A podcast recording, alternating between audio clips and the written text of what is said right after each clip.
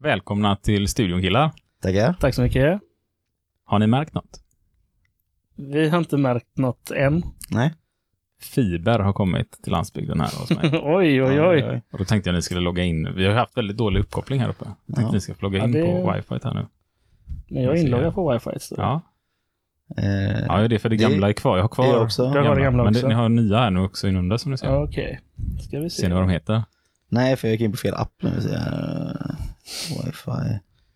Eh, är det Gast hos Ekblom? Ja, men det är gästnätet. Men Mm. Är Sen har det, vi är det router och skog? router och skog, ja.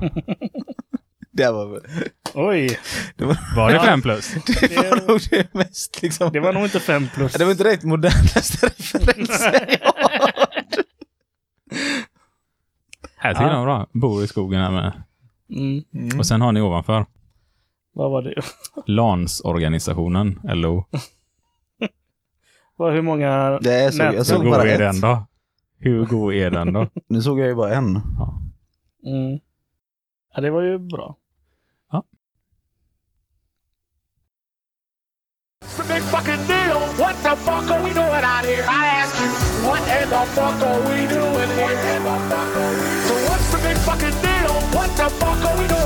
It's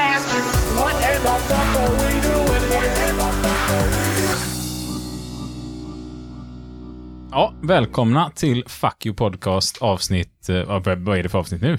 24? Ja, Det kanske det är. det måste det vara. Jag tänker inte 24 stycken. kommentera det. Hade det varit en julkalender så hade det varit på julafton nu. Oj.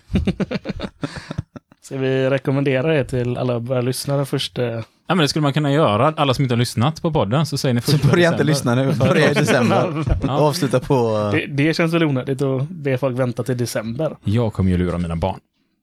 Att det här är julkalendern. Ska pappa sätta på julkalendern? Ja, säger de. Så kommer jag sätta på den här. Ja. Ska de få lära sig om arbetsrätt?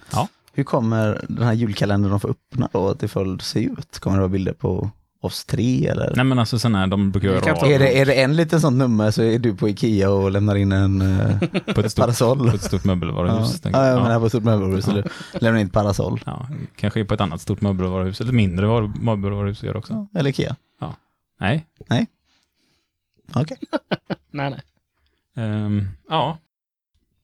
Andra roliga wifi-namn.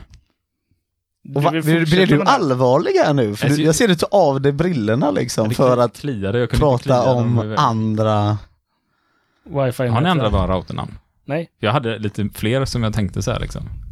jag, jag kör originalnamnet. Ja. Så jag fick med 1200 olika bokstäver. ja, du har en fräck tavla du har gjort med lösenordet med, för du har ett sånt här lösenord som man tänker, herregud människa, är du 80 år gammal, man kan byta lösenord. Mm. Men du har liksom lilla X, stora Y, lilla J, Ja, du kan inte berätta Lilla W. lösenord.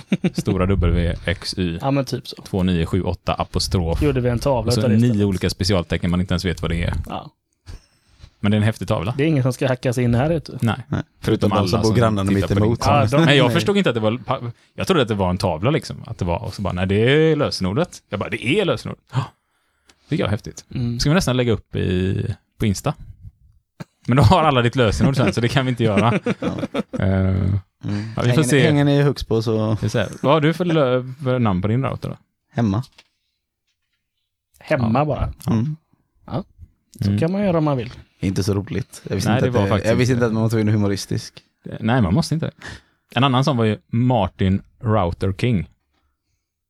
Eller Martin Router King kanske är bättre att säga. Ja. Mm. Men den var tydligen ganska populär. Okej, Ja. då vet vi det. Ska vi nöja oss med routernamn och... Vi kan göra det om ni inte har sett roligare någon annanstans. Nej, vi, vi är nöjda så här. För jag såg en kille som vi hade på kurs för ett tag sedan. Mm, Han hade roligt. Han har ju ett företag då som är ganska känt. Och nu, man måste ju berätta vad det är nu.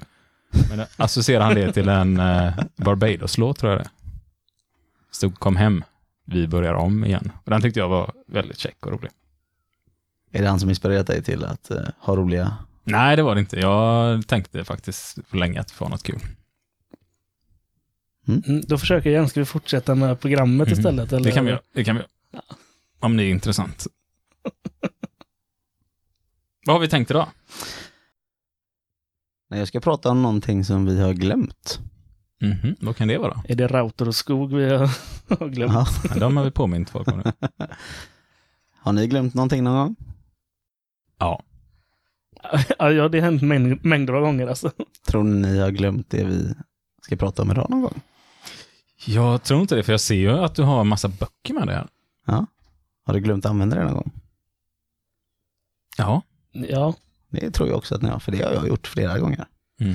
Det vi ska prata om idag är utvecklingsavtalet. oj, vad, vad lycklig du blev. Ja, Det bortglömda avtalet, Ja. som det brukar kallas sorgligt nog att det kallas det. i folkmun. Ja, inte folkmun kanske. Nej, för det, de vet ju inte om att det är bortglömt, men De har ju glömt att de har glömt det. de, av de lärda som tycker att man ska använda det avtalet så brukar de säga att vi andra, att det är det bortglömda avtalet. Mm. Kom i dess nuvarande utformning 1985. Mm, det är ett tag sedan. Mm. Minns du vad som hände 85? Det hände mycket saker 85, men jag var inte född för jag, så jag har ju glömt det. Så du har glömt det? Eller inte. Eller aldrig upplevt det kanske. Ja, så Ja. kan det till och med också vara. Vad gjorde du 1985 Isak? Nej, jag levde ju inte heller, så att jag har svårt att minnas någonting från den tiden också. Ja. Eh, Tänkte du på något speciellt? Nej, nej, nej, jag 85? frågar om ni, ni kanske hade någon sån här rolig fakta. Sebastian brukar alltid ha rolig fakta så här. Man bara säger någonting och så brukar Sebastian säga, ja ah, men visste du att bla bla bla bla liksom så. Ja, det hände väl desto mer året efter kanske, men, eh, 86. ja. men det är ju helt ointressant nu. Pratar vi om den gamla MCMLXXV som romarna brukar säga 1985.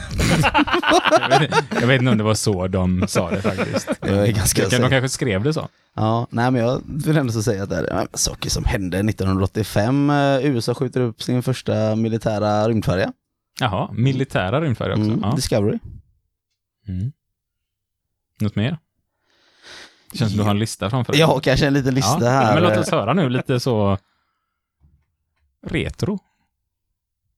Vad hände 85? Ja, vad hände 85? Ja men alltså i mars, eh, gruvarbetarstrejken i Storbritannien avbryts efter Ja. nästan ett år. Det var dit jag ville komma. Var det dit du ville komma? Ja, Var det Thatcher som var... Men jag har den bästa. ja okej. Sveriges generalkonsul i San Marino förklarar att Sverige och San Marino inte längre är i krig med varandra. Och det var ett av världens längsta krig om jag minns rätt. Ja. Så Spännande Var, när historia. började det kriget då? ja, det är, vi glömde sluta fred i Wienkonferensen här 1814, Jim. det vet väl. Jag ser framför mig kungen gick liksom att de gick och, kungarna där, de gick och skakade hand hand med varandra och så liksom lite i ett hörn satt San Marino liksom sådär. Du får sitta vid det stora bordet liksom sådär och så gick de och skakade hand och sa nu är det fred, förlåt liksom sådär och så satt han där tyst och timid och vågade inte liksom. Kan det ha varit så? Lite mera så som hände 85, eh, så det, det är Gorbatjov väljs till generalsekreterare. Ser min mick igång här eller? Mm. Jag kände också så för att inget svar på min fråga TCO går i, går i strejk och stänger skolor och postkontor i Sverige. Ehm, ja. Herregud vad som hände på den här tiden. Bruce Springsteen håller sin stora konsert i, Göteborg, ja, hoppas jag Ja. nu vi. på Ullevi. Mm. Sin stora konsert. Har han bara haft en stor? Han hade flera. Nej, inte den som har, är kända. Men den kändaste kanske där hela Ullevi höll på att rasa. Efter fick de by- bygga ett parkeringsgarage i botten av planen. Så det kan ni tänka på nu när ni ser svenska landslaget eh, spela sina landskamper där.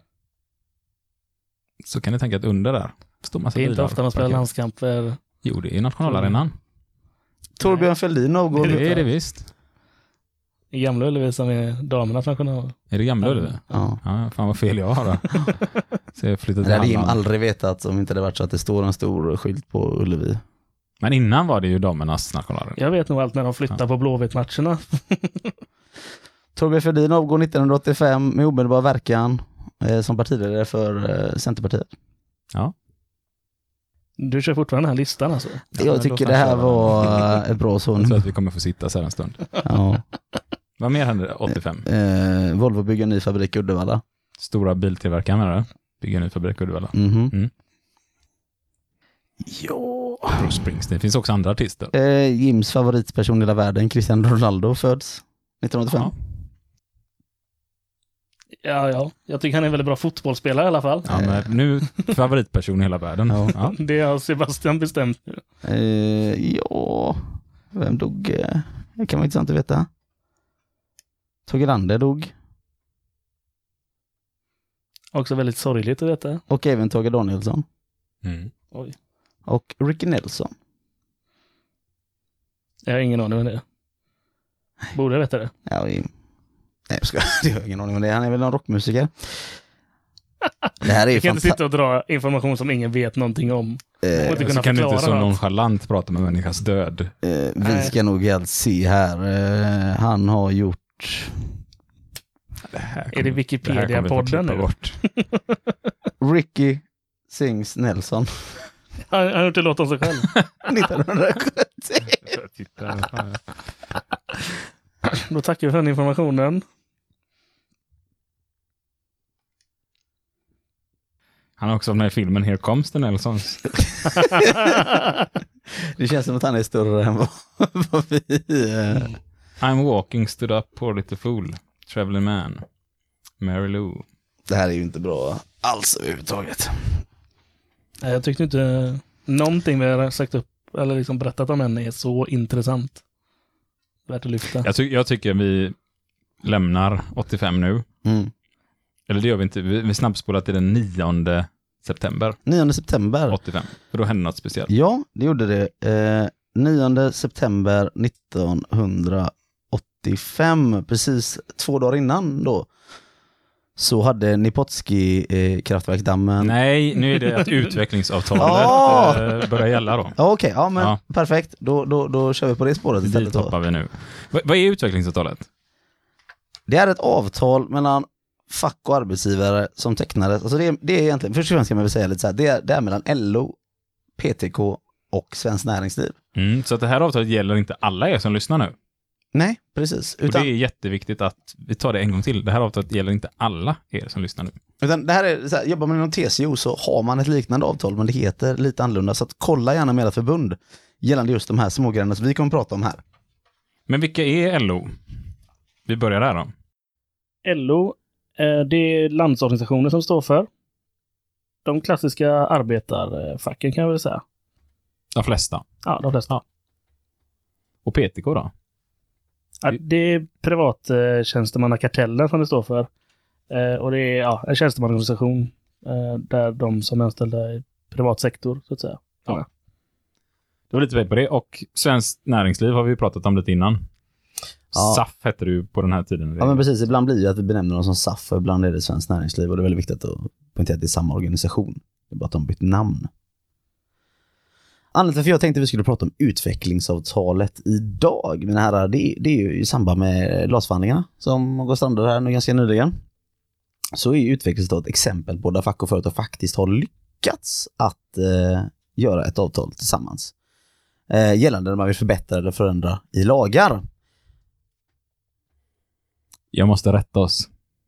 Ja. Det här är så jävla dåligt. Vad är det nu då? Alltså det är ju egentligen bara överenskommelsen om förslagsverksamheten som är från 9 september 85. Själva utvecklingsavtalet är ju faktiskt från 82. Ja. Ja. Och de, har ju för, de har ju lagt ett tillägg här i slutet som Ja. är kompletterande. Men nu, hela vårt intro handlar ju om Nej, det 85. sen, den senaste uppdateringen sa Ja. Sebbe början. Han sa det. Ja. Ja, men då behöver jag bara lyssna med. Så det är Ja. problem. Mm. Då rullar vi på. Tvätta härifrån. öronen pojk. Ja. Nej men 1977 så började LO och PTK att förhandla med, med Svensk Arbetsgivareförening då, alltså nu Svenskt Näringsliv, om ett medbestämmandeavtal. Att man ville träffa det och, och liksom diskutera hur man ska kunna få förbättra egentligen inflytandet för arbetstagarna i Sverige. Och de förhandlarna strandade man två gånger och ingenting kom till. Kommunalanställda fick till det här eh, egentligen. Ett medbestämmandeavtal och det är det de ofta kallas för samverkansavtalen som ni som kommunalare garanterat eh, känner igen. Och där fick man detta. Även de kooperativa och vissa statliga företag fick medbestämmandeavtal. Men just eh, eh, ja, LO och PTK lyckades aldrig få igenom det här på den privata sektorn. Man kan väl förklara lite så här också att eh, 1982 så fick man en eh, förändring i medbestämmandelagen, eh, det vi kallar för MBL. En ny paragraf som kallas för 32 som ger egentligen parter som tecknar avtal sinsemellan, kollektivavtal då, kan också teckna eh, avtal om medbestämmandets former. Det här känner ni ju till. Ni vet ju att jag ofta pratar om Ja, om Sebastian är ju 32. lite känd för att just fastna i paragraf 32 och Ja. kanske vara fast i den i ett par år. Ja. Jag är fortfarande fast. Ja. Ja, när gick vi den utbildningen? Var det 2000? 18, 17. Ja, någonting i stilen. Jag har kontaktat alla angående MBL 32. Men eh, det var ganska så extremt, för MBL 32 säger ju att, eh, då, att man ska teckna om eh, avtal om ingående och avslutande av anställningar, ledning och fördelningsfrågan och hur verksamheten ska bedrivas i övrigt. Att man kan mer eller mindre lämna över det till facken. Och eh, det gick ju så långt att Svenskt Näringsliv då, eller SAF på den tiden, de sa till alla medlemmar som tecknar ett sånt här avtal med facken lokalt blir uteslutna i Svensk Arbetsgivareförening. Och därför satte man sig då 1982 ganska snabbt då parterna och kom till slut överens om eh, utvecklingsavtalet i dens första utgåva. Och avtalet gäller i första hand bara mellan de här parterna, men jag kan ju säga att det finns ju så att ni kan inte vara bra att kolla med eran bransch, eller kanske till och med ett avtal, för jag vet ju exempelvis att inom Metall har man på ett avtal fått ett komplement som istället inte heter utvecklingsavtalet, utan verkstadsavtalet som är mer reglerat kopplat till deras kollektivavtal. Så så kan det finnas inom olika branscher. Ja, så du som lyssnar på det här avsnittet nu om utvecklingsavtalet, kolla upp med ditt fackförbund vad gäller på mitt avtalsområde, för det är inte säkert att allt det vi går igenom här idag kommer att gälla dig. Däremot så kände vi att utvecklingsavtalet är ett så viktigt och stort avtal som ligger till grund för så många människor i vårt land att vi känner att det här vill vi ha med. För att ni som jobbar i en bransch där det inte gäller, ni har troligtvis någonting snarlikt eller någonting som gör att det är bra att kunna grunderna i utvecklingsavtalet för att förstå vad bygger vårt avtal på? Eller vad borde vi utveckla? Eller vad borde vi förhandla in för avtal? Eh, så att ett enormt viktigt avtal. Och det här gäller ju att eh, parterna då, alltså huvudorganisationerna kan man väl säga då exempelvis eh, Kommunal, IF Metall, de tecknar det här med sina, och det gäller det på förbundsplanet i alla kollektivavtal neråt när man tecknar de här parterna sinsemellan. Eh, och det här ska ju då tillämpas eh, ganska ner så att man ska försöka se till att få till sådana här på sin arbetsplats.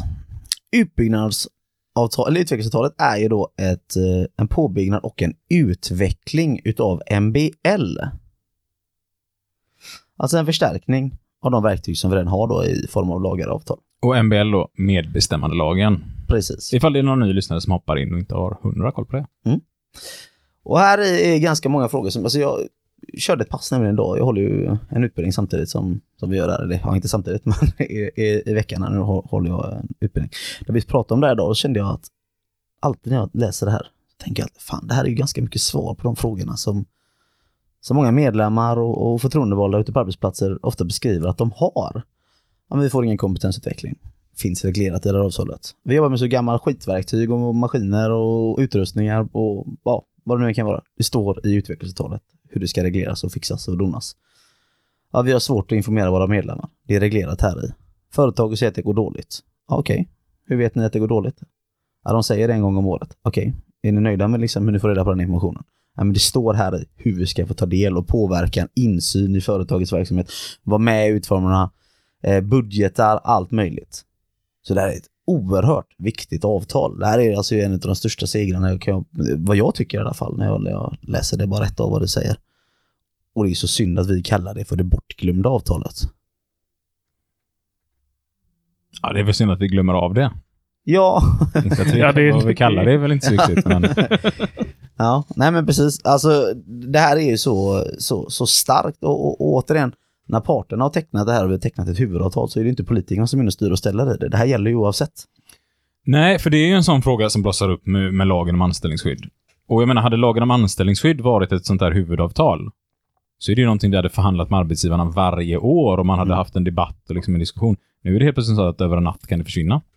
Ja, alltså om man ska prata lite eh, kort om hela LAS-förhandlingarna och sånt. Liksom, så här, alltså, jag ska inte säga att det är bra att de ska bort, så är det inte. Men man kan ju på något sätt ändå så förstå tillvägagångssättet som arbetsgivarna gör. Jag, jag hatar verkligen att de gör det. Jag tycker det är helt överjävligt. Men det är ju faktiskt vi i facket som bröt hela den svenska modellen från första början egentligen när vi fick in alla de här lagarna egentligen. Alltså vanligtvis så hade man ju gått via arbetsgivarna och som du säger, liksom 77 och alla de här gångerna har man försökt teckna det här men inte kommit överens. Nej, då hade också sossarna styrt Sverige i 50 år. Och facken och sossarna är ju ganska tajta liksom, så man bara tänkte, ja men då går vi via politikernas håll. Vad är det värsta som kan ske? Och nu sitter vi här, när majoriteten inte är liksom för facken. Ja, då är det klart, då är det lätt att få igenom sina förslag åt andra hållet. Sen är det klart att det också har att göra med en stor ekonomisk obalans där företag runt omkring i världen sitter på så oerhört mycket kapital att man vet att det är tufft för oss att strejka så vi måste engagera oss politiskt Mm. för att få förändring. Mm. Eh, Vi har inte möjligheten att kunna kanske klarar av eh, i alla länder på hela jorden och strejka som gör. Och det är ju en minoritet av alla jordens länder som ens får ha fackföreningar utan man hamnar i fängelse för det. Mm. Det vi pratat om i början av avsnitt, kanske två, tre. Ja, något stilen. Så ni nya lyssnare som hoppar in, jättevälkomna är ni. Eh, lyssna gärna om avsnitten. Mm. Eller om har de inte lyssnat innan, men lyssna gärna på avsnitten i början med.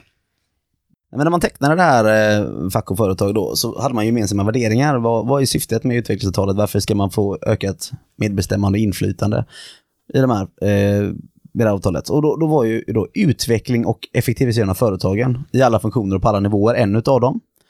En ökad trygghet och utveckling i arbetet för personalen. En ökad sysselsättning på arbetsplatsen. Bättre utnyttjande av de anställdas yrkeskunnande och yrkeserfarenheter. Men kanske en av de kanske mer intressanta som jag kan uppleva kanske inte riktigt fungerar på många nivåer som vad jag förstår då. Att man vill bidra till en ökad decent- decentralisering och delegering av ansvar och beslut inom företaget. Att beslut ska fattas på flera nivåer. Ja, det har ju svängt lite sedan 82, har jag känsla av. Mm. Det här är en väldigt vanlig fråga som jag stötte på när man håller kurser. Liksom. Oh, men besluten fattas över vårt huvud. Då brukar jag alltid säga, men ni ska ju vara med och fatta de besluten på alla nivåerna.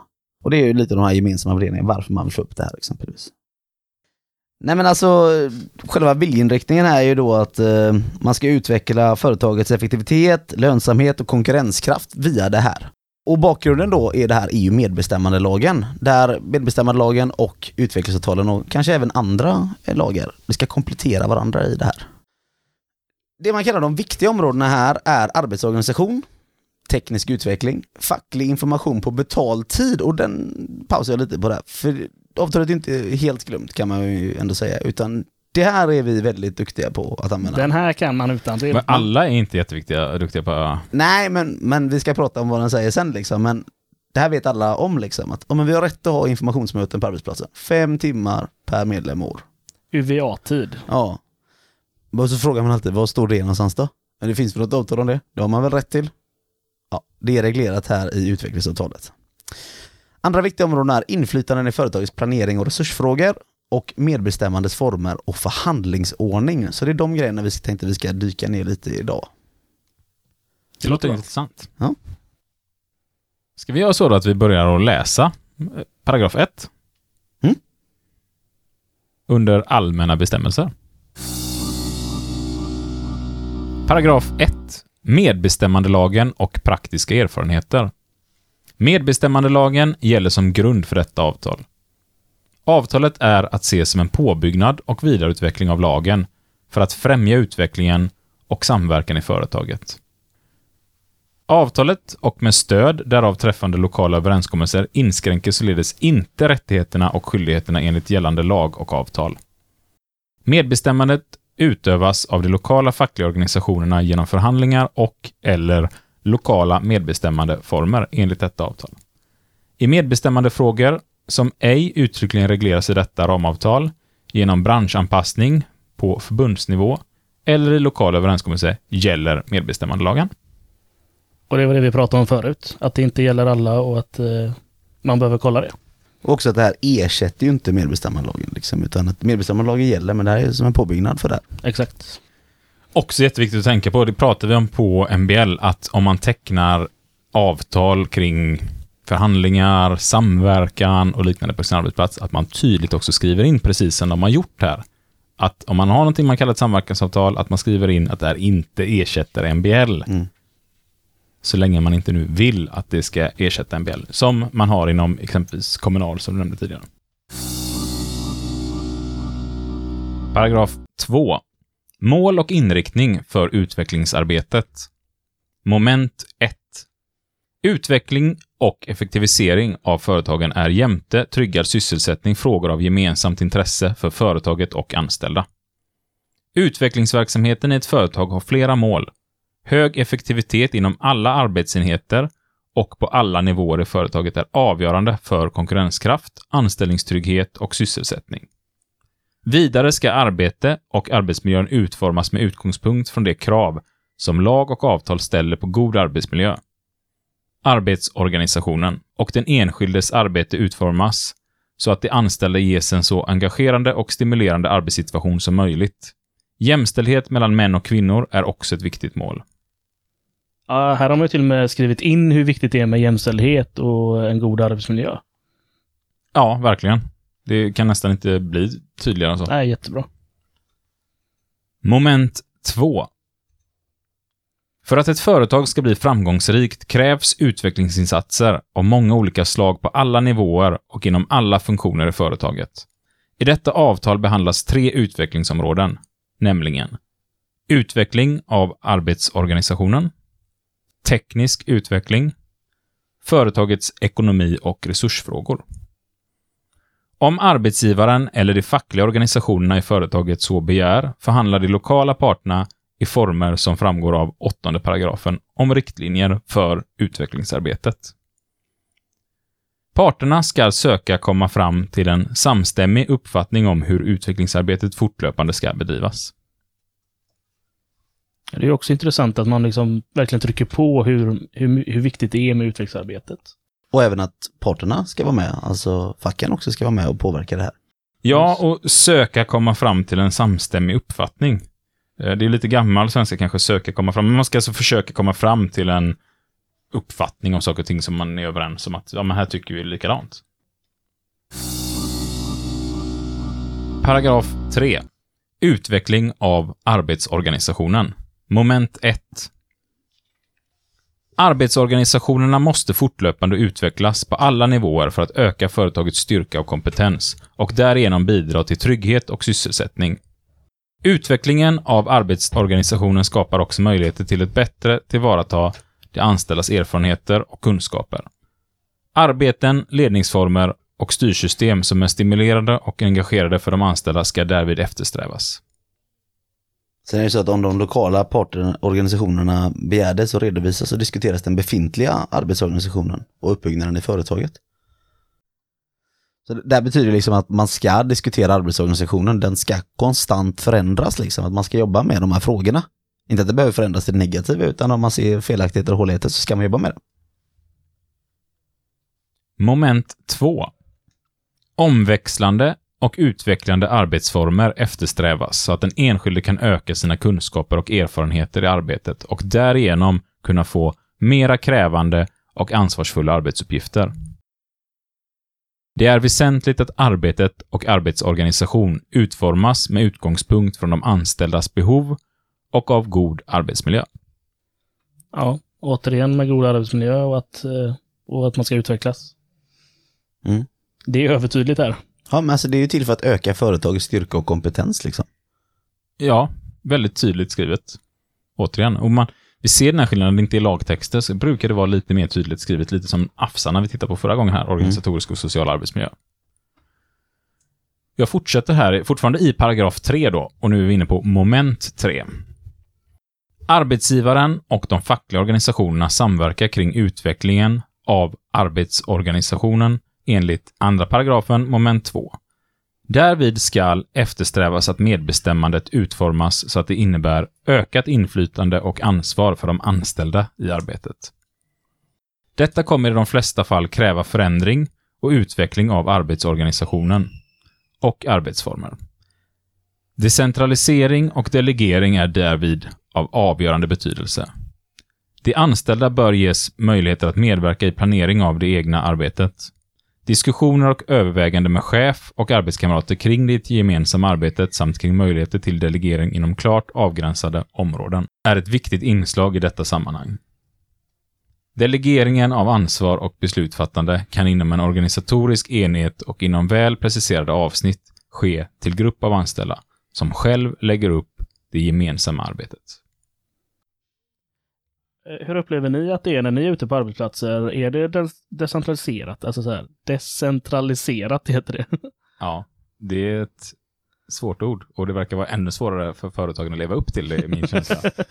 eh, nej, jag upplever ju nästan tvärtom att eh, fler och fler företag går mot att centralisera saker och flyttar till ett huvudkontor och bolagen växer och blir större och större och man kanske egentligen bara har ett lönekontor, en HR-organisation, en chefsorganisation. Eh, ja, det är väl min upplevelse av de företag jag ofta besöker. Ja, jag märker ju det på företaget jag jobbar på att det blir bara mer och mer så. Alltså att de hela tiden flyttar alla besluten och försöker hela tiden flytta upp och då får man app, app, app, app, app. glöm inte att de här besluten ska decentraliseras också. Det är vi överens om. Precis. Det har vi ett avtal på. Mm. Och det kan ju vara som så att företagen svarar med att de vill riva upp ett sånt här avtal i så fall. Ja. Och det kan de ju göra. Och då kanske vi ska få in någonting annat istället. 20 000 spänn om vattenskoter eller någonting. Jag vet inte. Är det det du är intresserad av? ja. Ja, nej, men det låter spännande kortsiktigt. ja. Väldigt kortsiktigt. Väldigt Ja. kortsiktigt. Nej, Givetvis inte det. Det var, nu tog jag bara någonting rakt så här ur fantasin. Mm. Jag vet inte vad jag skulle med vattenskoter till, helt ärligt. Men Ja, det är en liten sjö här utanför för ja, att är åka runt i man får inte ha motorer i den sjön Nej. heller. En elvattenskoter då kanske. Ja, det... Nej, nu ska vi inte sväva Nej, iväg i vattenskoter. det behöver vi inte göra. Nej. Moment 5 kommer vi in på då. Fortfarande paragraf 3. De anställda skall. Uh, ursäkta, Jag hoppade över fyran, moment fyran? Ja, Ja. det är vi. ja. För mycket skotertänk på dig kompis. Ja, ja, jag är redan... Jag känner hur jag liksom lyssnar på... Ja. Jag tänker Europe. Ja. Och så bara vinden som viner. Och vad säger Sommar. moment fyra då? Vill vi ta moment fyra? Ja, precis. Ja, nej, men fyran. Eh, paragraf 3, moment 4. En utveckling av arbetsorganisationen kan till exempel omfatta produktivitetsfrämjande åtgärder, införande av lagarbete, grupporganisation, arbetsväxling eller arbetsutvidg... Utvidg... Äh, nu behöver jag hjälp. Utvidgning. Vidgning. det hjälpte inte. Jag, Nej, Jag känner inte ville gå in i den eh, diskussionen. Det är svårare att uttala det här ordet när man läser det. Utvidgning. Nej men herregud.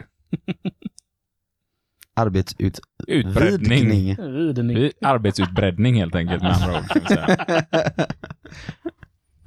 Jag tror inte det hjälper att vi pausar och kör massa omtagningar här. Nej, jag vi- tror inte heller det. Ni förstår som lyssnar hoppas jag.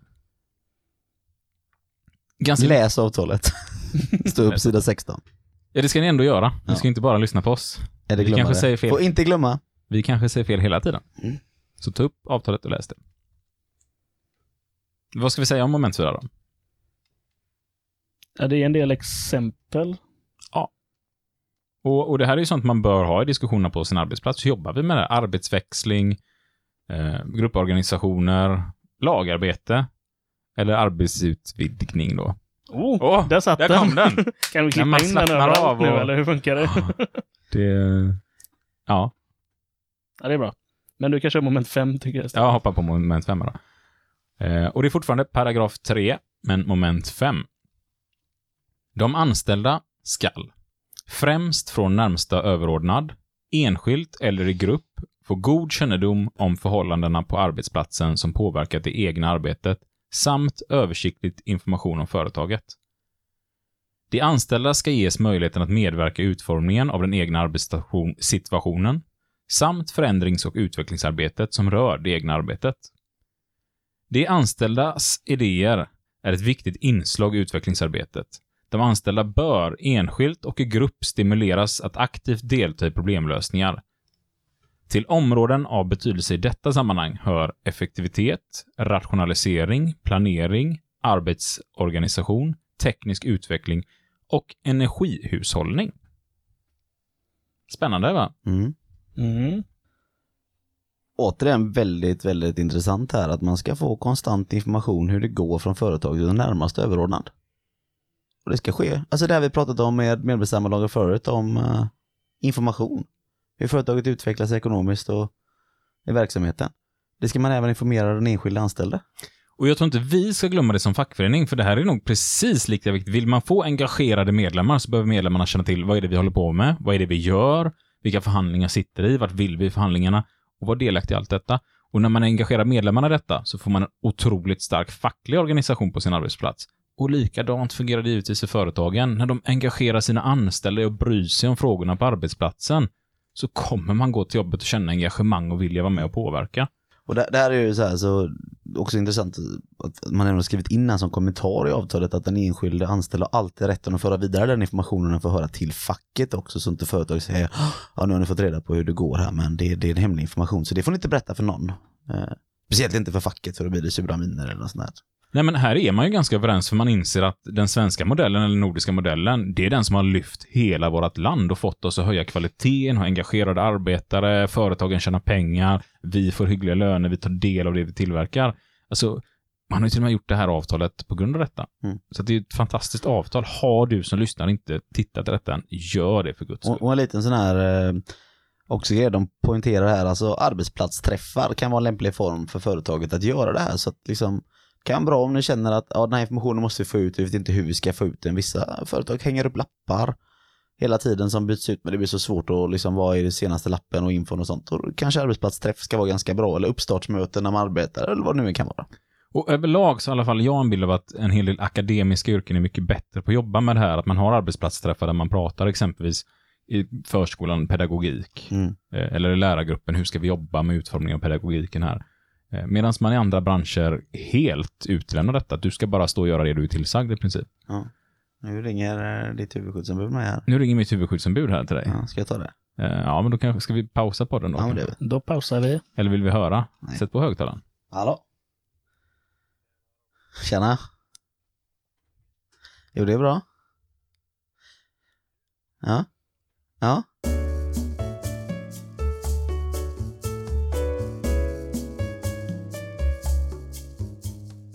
Inte, men det har jag självklart inte gjort. Nej. Eh, vad heter det? Tror han att han inte hörs längre? Nej, ska jag ska bara så här.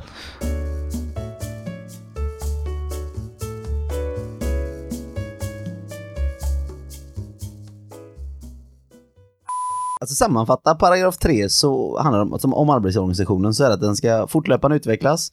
Det ska öka företagens styrka och kompetens och bidra till trygghet och öka sysselsättning ja, i form av arbeten, ledningsformer, styr, styrsystemen då. Och även att man ska få till den lokala samverkan kring utveckling av arbetsorganisationen. Ja, Kort och gott, paragraf 4. 3. Ja, det var på det, men jag menar gå vidare till Ja, paragraf okej. 4. han släppte ordet eh, tillbaka till mig här. Ja. Eh, Paragraf 4, moment 1. Och det handlar om den tekniska utvecklingen. Parterna är överens om att såväl fortlöpande som mer omfattande teknisk förnyelse erbjuder många möjligheter som måste tillvaratas för att företagen ska överleva, vinna framgång och därmed också trygga arbete och anställning. Investeringar möjliggör produktivitetsutveckling och skapar också möjligheter att introducera nya produktionssystem, utnyttja modern teknik, utveckla de anställdas kunskaper och därmed att öka företagets konkurrenskraft väldigt viktig paragraf eller moment då egentligen i, i det här. Där, där pratar jag om den tekniska utvecklingen, att man hela tiden ska jobba med nya relevanta tekniska lösningar på problemen. Så att vi också, det här behåller också våran kompetens, men att man också ska köpa in nya saker. Alltså det här får mig alltid att tänka på när jag var på uppsökeri på en arbetsplats som skulle gå i konkurs. Och eh, då, då, då pratade de, de gjorde tärningar till kasinon. Och då stod de och svarvade dem. Jag hade faktiskt ingen aning om att man gjorde det. Jag har alltid tänkt att man typ gjuter dem på något sätt eller så. Men de stod och svarvade tärningar. Och så satt de och pratade om den här medarbetaren som, som då skulle bli av med sitt jobb, för det var bara en anställd. Och de sa, ja, men det är inget problem för den här personen kommer få vilket jobb som helst. Hon är så duktig på att svarva. Och jag tänkte bara, ja, det tvivlar jag inte på. Men den här maskinen som hon stod och svarvade på, det ser ut som någonting som min morfar jobbade med liksom på 60-talet. Det kommer ihåg de här gamla svarvarna man hade i typ träslöjden. Ja, träslöjden sån. Ja, det är de här gigantiska- ja, jag vet. Ja, men precis. Ja men den är liksom så här fyra meter liksom stor och bred och allting och liksom så. Jag tänker, vilken arbetsplats jobbar man med svarvteknik på det sättet idag? Ja, när du säger det tänker jag, hade ni så fina grejer i skolan? 60-talssvarven. Olika stadsdelsnämnder här har jag. Ja. Ja. Eh, inte längre. Nej. Nej. Men i alla fall, ja, gammal jävla teknik. Jag tänker så här, vad, vad är det för arbete man kan få då? Liksom? Ja, ja vi, vi jobbar efter 60-talsmodellen liksom. Det, det är inte så vanligt. Och därför är det så viktig paragraf egentligen, att man ska jobba med de moderna tekniska lösningarna så vi också alltså har den rätta kompetensen som krävs för arbetet. Ja, och framförallt är det här också paragrafen som gör att vi från facket inte ska ställa oss negativa till det som man gör i vissa andra länder där man faktiskt motarbetar tekniken för att det tar bort jobb. Men, Ja, du tänker på alltså, som Spinning Jenny. Ja, på, Lu- Luditerna. Ja, precis. Ja. Som slogs under eh, webbstolarna och allting för att ja, precis. Nej, men det, det är ju där och det här ger ju också, också en trygghet i vår anställning. Att vi kan de moderna lösningarna. Så inte det, alltså återigen, man kan vi ta ett, återigen kopplat till kanske eran bransch. Alltså om man är, lär sig skruva 240, Volvo 240. Det gör man kanske inte så ofta idag liksom på en bilverkstad. Utan man har lite mer modernare. Och om man bara kan en 240, hur, hur, hur attraktiv är man att söka ett nytt jobb? Jag är väldigt duktig på 240. Ja, det, det var ju inte superlätt att få. Nu är ju vi lite bristyrke, så kan du skruva 240 så är det säkert många som kan tänka sig att anställa dig för att lära upp dig på den nya tekniken. Men eh, du skulle ju vara ganska chanslös tills du har lärt dig den nya tekniken. Så att det här är en väldigt viktig paragraf. Paragraf 4, moment 2. Vid teknisk förändring ska ett gott arbetsinnehåll eftersträvas, liksom de anställdas möjligheter till ökad kompetens och till att ta ansvar i arbetet. De anställdas kunskaper bör tas tillvara och deras möjligheter till samarbete och kontakt med arbetskamrater främjas. Säger det här momentet att man ska ha rast tillsammans? Ja, Det tycker jag jag tolkar den som. Ja, Kanske inte bara rast, men nej, kanske, kanske mera kopplat till att man, man ska liksom jobba vid utvecklingen när det kommer nya maskiner. Att vad, vad, vad kan vi som grupp, vad, vad ser vi gärna som förbättringar på de här nya arbetsmomentet, eh, produktionssystemet, hur vill vi få vara med och påverka och, och, och, och förbättra detta? Men även en möjlighet att stötta och hjälpa varandra på liksom arbetsplatsen. Att man faktiskt går bort och har möjlighet att hjälpa en kollega, och liksom, kanske en ny kollega eller någon som inte har hållit på med det momentet. Eller att man löser problem tillsammans för att man... Ja, Mm. Ja men precis, man, man, säger inte, man vill inte ha en chef här som går ut och bombarderar och säger så här ska ni jobba bara. Utan man ska också, okej, hur vill ni jobba? Hur vill vi jobba? ja. Mm. Är det det här Joharis fönster kanske, som de pratar om ibland? 1 Oj, plus 1 är aldrig 3, va? talas om. Kan- Jag kanske blandar ihop begreppen här, men man brukar säga att 1 plus 1 blir 3. Om man pratar om kunskap. Du har en kunskap, jag har en kunskap. När vi sätter ihop dem så blir det liksom inte två, utan det blir En tredje tredje, kunskap. tredje kunskap. Ja. Vi Man brukar måla den här lite tydligare. all eh, kunskap som jag hade och all kunskap som du hade och tillsammans så blir det felaktig kunskap. Men det blir en Så kan det också bli. Så kan det också bli. Men eh, ja, vi hoppar vidare här då till moment 3 i paragraf 4. När teknisk utveckling som innebär viktigare förändring för de anställda planeras medverkar de fackliga organisationerna. Sådan medverkan sker enligt vad som anges i sjunde eller åttonde paragraferna. Arbetsgivaren redovisar de bedömningar som aktualiserar den nya tekniken, de tekniska, ekonomiska, arbetsmiljö och sysselsättningsmässiga konsekvenser som kan överblickas, samt eventuellt förslag till att tillsätta projektgrupper. Lite sån förklaring här nu. Nu blir det väldigt mycket. Nu, önskar, nu är vi tillbaka här. Jag önskar en whiteboard-tavla jag kunde visa de som lyssnar nu. Men om man tänker oss en graf här uppe så har vi, vi har hur mycket tid som helst på oss. Vi, ska, vi ska planera ett nytt projekt här på arbetsplatsen. Eh, och ju längre tiden går, desto mindre eh, chans har man att påverka. Så kan man väl säga alla projekt liksom. Ja men typ säg att du och jag ska ut och, eller jag bestämmer för att jag vill ut fiska och jag vill gärna ha med mig er och fiska. Och så börjar jag fråga dig liksom, Isak, på söndag ska vi fiska här precis vid sjön utanför dig. Ja, det hade vi kunnat göra lördag eller söndag. Då har du och jag bestämt oss liksom. Och så kommer jag Jim. Jim, kan du fiska med oss på söndag? Ja, Söndag kommer bli svårt för mig. Ja. Nu har du väldigt lite chans att påverka det. För du, du är med i slutfasen liksom nu här. På det projektet jag och Isak har planerat. Mm. Ja. Och det är lite det här som man syftar till när det gäller den här. Att oftast när företagen vill göra någonting, släppa något nytt projekt, koncept, beblandar de ofta in facket i, precis i slutet. Det kan vara att de har haft ett och ett halvt år på sig att planera det. Men vi kanske blir inbjudna den sista månaden, sista tre månaderna. Och de har redan beställt det som ska fixas. Och vi kanske får inflytandet i, ja, vad ska det vara för matte på golvet? Ska det vara för färg på väggen?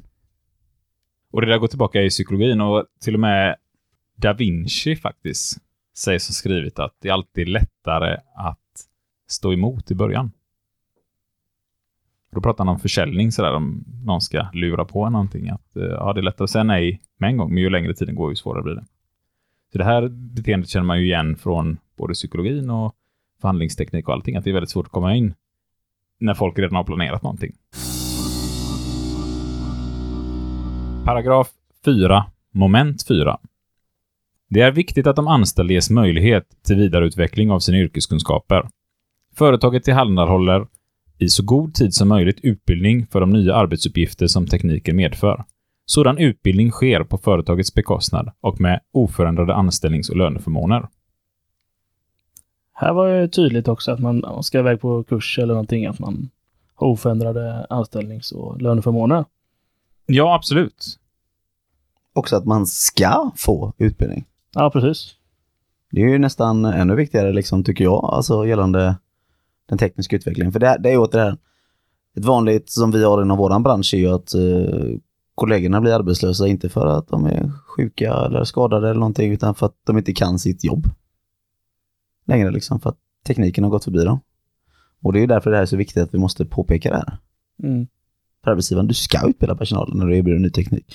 Och det ska inte heller vara godtyckligt, för återigen, det här är ju också att vi är överens om att vi ska komma i någon samverkan kring hur vi ska utveckla oss själva. Så man inte bara säger, ja, jag tar de tre bästa personerna jag vet, säger chefen. Det är de som får all utbildning. De som får all löneutveckling. Och lite för att sammanfatta då, paragraf 4, den tekniska utvecklingen. Så teknisk utveckling erbjuder ju många möjligheter, exempelvis som trygga arbeten och anställningar. Man ska utnyttja modern teknik och utveckla de anställdas kunskaper. Det här kommer ju då bidra till en ökad konkurrenskraft. Det ger också engagerade arbeten. Och man får utbildning som anställd. Typiskt bra. ja, det är ett jävla typiskt. Nej. Paragraf 5. Företagets ekonomi och resursfrågor. Moment 1. Information och insyn i företagets ekonomiska situation är en betydelsefull utgångspunkt för samverkan. Inflytande och utvecklingsinsatser. De anställdas erfarenheter och kunskaper exempelvis rörande produktionsutrustning, kvalitet, arbetsmetoder och inköpsfrågor kan därigenom nyttiggöras. Detta bidrar till stärkt konkurrenskraft för företaget. För att företaget ska kunna utveckla krävs investeringar. Omfattningen och inriktningen av företagets investeringar beror bland annat av storlek på bransch. Det kan till exempel omfatta produktionsutrustning, produktionsutveckling, marknadsföring och forskning. I början här så nämnde du om insynen i eh, den ekonomiska situationen. Och den är alltid viktig för oss fackliga. Ja, för egentligen alla anställda. För att man ska känna en trygghet. Alltså jag har ju hört människor som har sagt upp sig på sina yrken för att de tror att företaget går dåligt ekonomiskt. Mm. För att cheferna kanske står och säger ja det går inget bra, vi når inte budget. Och så tror man att "Aha, jag lämnar det här sjunkande skeppet. Eller till och det- med säger till kunder att ja, byt du ställe och åk till för att det går inget bra här. Mm. Ehm, Ehm, och så tror cheferna liksom att ja, men, det är bra att folk tror att det går dåligt för att kämpa dem lite hårdare. Liksom. Ja, det får ju verkligen motsatt effekt. Så jag tror att det här är enorm vikt, att man ska känna att ja, men, det rullar på. Paragraf 5, moment 2. De fackliga organisationerna i företaget ges på sådant sätt som anges i andra, sjunde och åttonde paragrafen insyn i och inflytande över företagets ekonomiska situation, planerings-, budget och uppföljningsarbete. Därigenom ges de fackliga företrädarna på ett tidigt stadium möjligheten att medverka med idéer och förslag och därigenom påverka företagens framtid. Företagsledningens framtidsbedömning ska redovisas så att de fackliga organisationerna i företaget får möjligheter att gemensamt med företagsledningen behandla och bedöma företagets marknadsutsikter, inköpsverksamhet, konkurrensläge, produktionsutveckling och produktionsutrustning samt de anställdas trygghet och utveckling i arbetet. Så det här är så glasklart. Vi ska vara med och kunna påverka ekonomin. Vad är det de ska göra? Vad är, hur ska vi kunna ta mer marknadsandelar? Hur ska vi kunna bli ett så bra konkurrenskraftigt företag som möjligt? Som man jobbar på. Och kunna påverka. Och det här är inte bara att man ska liksom få säga sin mening och säga ja, tack för den åsikten, utan det står ganska tydligt här. Vi ska vara med i det här planeringsarbetet. Ja, egentligen hela vårt land. Vi ska driva vårt land framåt tillsammans. Och ibland hör man det, ja, men om man har skapat sitt eget företag så ska man väl ha rätten att bestämma över sitt egna företag.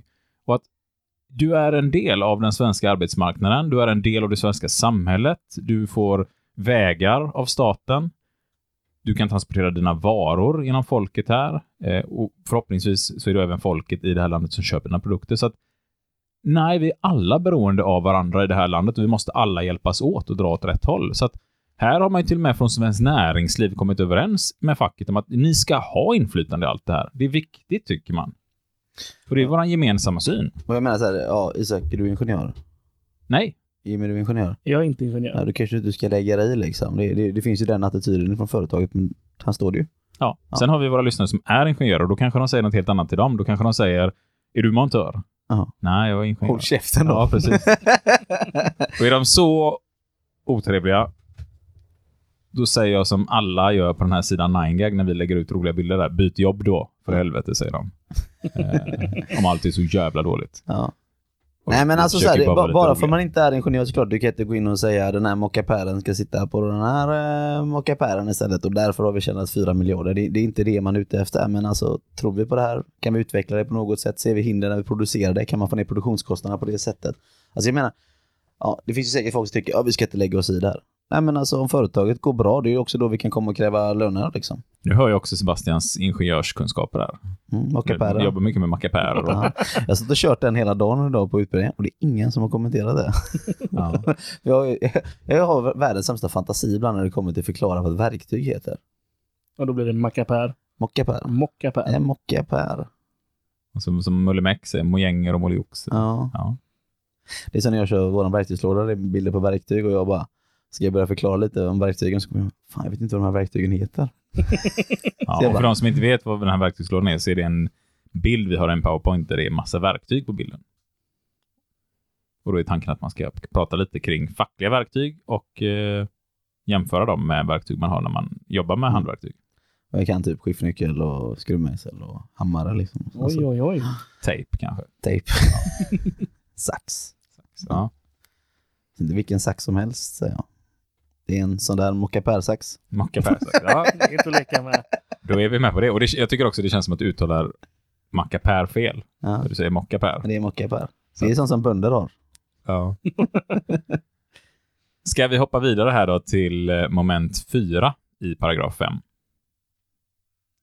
Moment. Nej, det kan vi inte göra. Vi får Tre, komma till moment 3 först. Då så. Vi har en eh, med bristande ingenjörskunskaper och en med uppenbarligen bristande mattekunskaper här känner jag Mm. nu. Mm. Eh, Mm. Men, Men, tillsammans så har vi lärt oss att 1 plus 1 är 3. precis. och någonstans så märker nu alla varför det är så viktigt att Jim är med eh, här. Eh, I alla fall. Varje anställd har en unik kunskap om den egna arbetsplatsen och därmed mycket stora möjligheter till att föreslå förbättringar till gagn för det samlade resultatet. Det är angeläget att alla känner ansvar för effektiv- effektivitet, utnyttjande av utrustning och material. En förutsättning för de anställdas medverkan är information om planerade insatser och resultatsuppföljning. Jag har fått höra från min chef att jag har en unik kunskap. Det är ingen annan som delar den. Har du fått höra det ofta? Ehm, Jag förstod inte det där. Nej, det känns som att det var något internt men ingen av oss är med på det riktigt. mm. vet inte, Nu ser du sammanbiten här ute. Vi hoppar vidare. Du vill inte förklara? Nej, Det var tydligen för internt för att ens jag och. Jim ska känna till det. Men det är ju jättekul att du väljer att dela med dig av internskämt som inte ens vi andra Mm. får förstå här. Ja. Eh, kommentarer annars, tänker du? Du tittar på mig, Isak. Jag tittar på dig nu. Jag Ja. vet inte vad jag ska ta vägen nu. Eh, Och ni nej, lyssnare nej, men- som fortfarande ja. är kvar i podden här. Det är kul att ni härdar ut idag. Absolut. Eh, nej, men det här är väl det som Sebastian pratade om precis i momentet innan. Att man ska ta tillvara på kunskaperna också.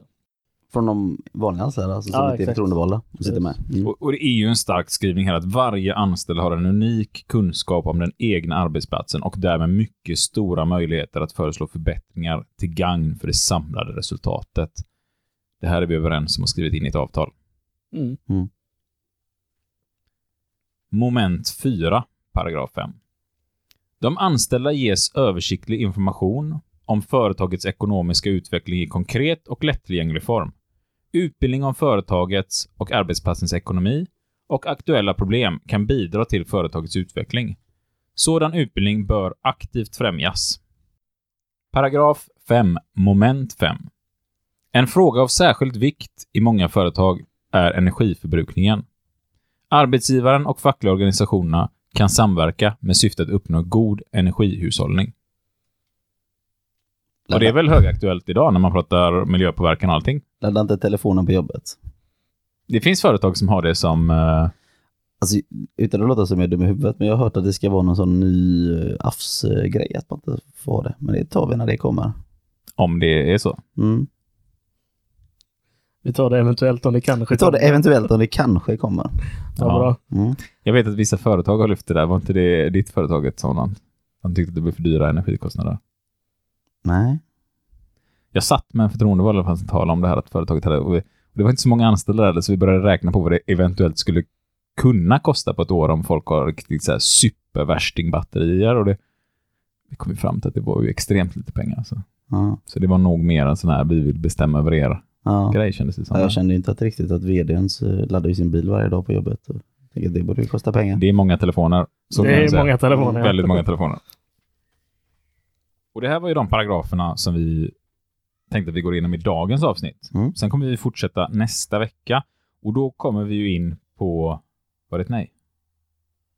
Va? Nej, jag tyckte du gjorde nej med huvudet. Liksom. Nej, vi ska inte köra nästa vecka. Ja, nej. Nej. Jag har inte sagt. Det var ett Nej, det var inte ett nej. Ja, okej. Vi kör nästa vecka. Vi kör nästa vecka. Nästa vecka kommer avsnittet och då kommer det handla om... Nu såg det ut som du gjorde det igen. Vad är det du gör? Jag kollar på dig Isak, jag sitter ju på den sämsta platsen. Ni sitter ju mitt emot Ja, varandra. Ja, jag sitter mellan oss och då blir det Ja. ett nej sådär. Så det är inte Ja. konstigt att man uppfattar det så. Så vi sitter och kollar på en tennismatch. Kan inte du sätta dig med ryggen emot? Du kan... nej, Du får ett nej på det svaret. ja. Ja. Ehm, nästa vecka. Då kommer vi prata om anpassning till lokala förhållanden, medbestämmandets former, förhandling mellan parterna, medbestämmandeformer efter lokal överenskommelse, rådrum. Nu läser du bara de rubrikerna som är i sidan där. Nej, det här var också en kommentar. Ja, okej. Mindre företag kommer vi prata om. Allmänhet. Allmänhet. Mindre företag i allmänhet. Facklig information på betald tid. Ja. Och det är väl den som är den intressanta paragrafen. Paragraf 10. Inte bara, jag tycker alla paragrafer är intressanta. Nej, men den mest intressanta av alla kanske. Nå, nej. Den överlägset mest intressanta. Då. nej, det håller jag inte med Nej, men en, en viktig del av utvecklingsavtalet. Absolut. Det är en enormt definitivt. viktig del av Mm, utvecklingsavtalet. ja, Alltså, en, är viktig del. en viktig del. Ja, men om det är en paragraf du ska ta bort så är det inte den du tar bort. Definitivt inte. Så är det. Jag ska säga, jag kan stå för att jag tycker att det här är en av de viktigaste paragraferna i den här. Ja, det är en viktig paragraf. Ja. Ni får helt enkelt höra nästa vecka. Ring Isak eh, på 07. Inte massa mejl. Jag har Nej, blivit helt överrumplad av mejl sen jag har telefonsamtal. och lovat en massa mejl. Det känns som jag gör inget annat på dagen än att svara på mejl och jag hinner inte svara alla på mejl. Eh, så ni som inte har fått svar än, jag ber om ursäkt.